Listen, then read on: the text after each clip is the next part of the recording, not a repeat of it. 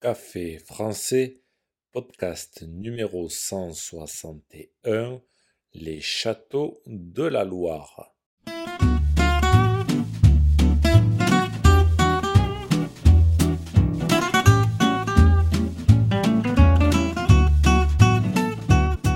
Bonjour chers auditeurs, comment allez-vous? Bienvenue sur Café français, le podcast pour apprendre le français. Dans ce nouvel épisode de notre podcast, un incontournable du tourisme en France, les châteaux de la Loire. Si vous êtes de passage en France et que vous cherchez une visite à faire, les châteaux de la Loire sont une excellente idée. Mais Qu'est-ce que les châteaux de la Loire et pourquoi sont-ils si importants pour l'histoire de France? Je vous explique tout ça dans le podcast. N'oubliez pas que les exercices et la transcription du podcast sont disponibles sur le site internet caféfrançais avec Sur ce site, vous pouvez aussi réserver un cours de français. C'est parti Prenez un café et parlez français.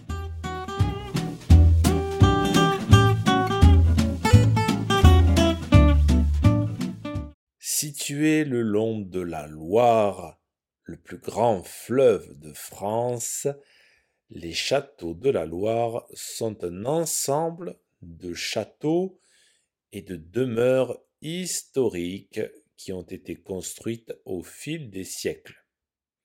Leur construction a débuté au Xe siècle et s'est poursuivie jusqu'au XIXe siècle. Les châteaux de la Loire sont célèbres pour leur architecture élégante, leurs jardins spectaculaires et leurs intérieurs richement décorés. Parmi les plus célèbres, on peut citer le château de Chambord, le château de Chenonceau et le château d'Amboise. Chambord est probablement le château le plus célèbre des châteaux de la Loire.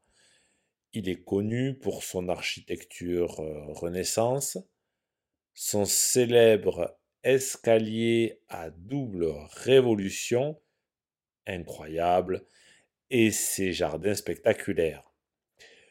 Le château de Chenonceau, quant à lui, est un exemple de l'architecture de la Renaissance française et est célèbre pour son pont enjambant le Cher, un fleuve, et ses jardins magnifiques.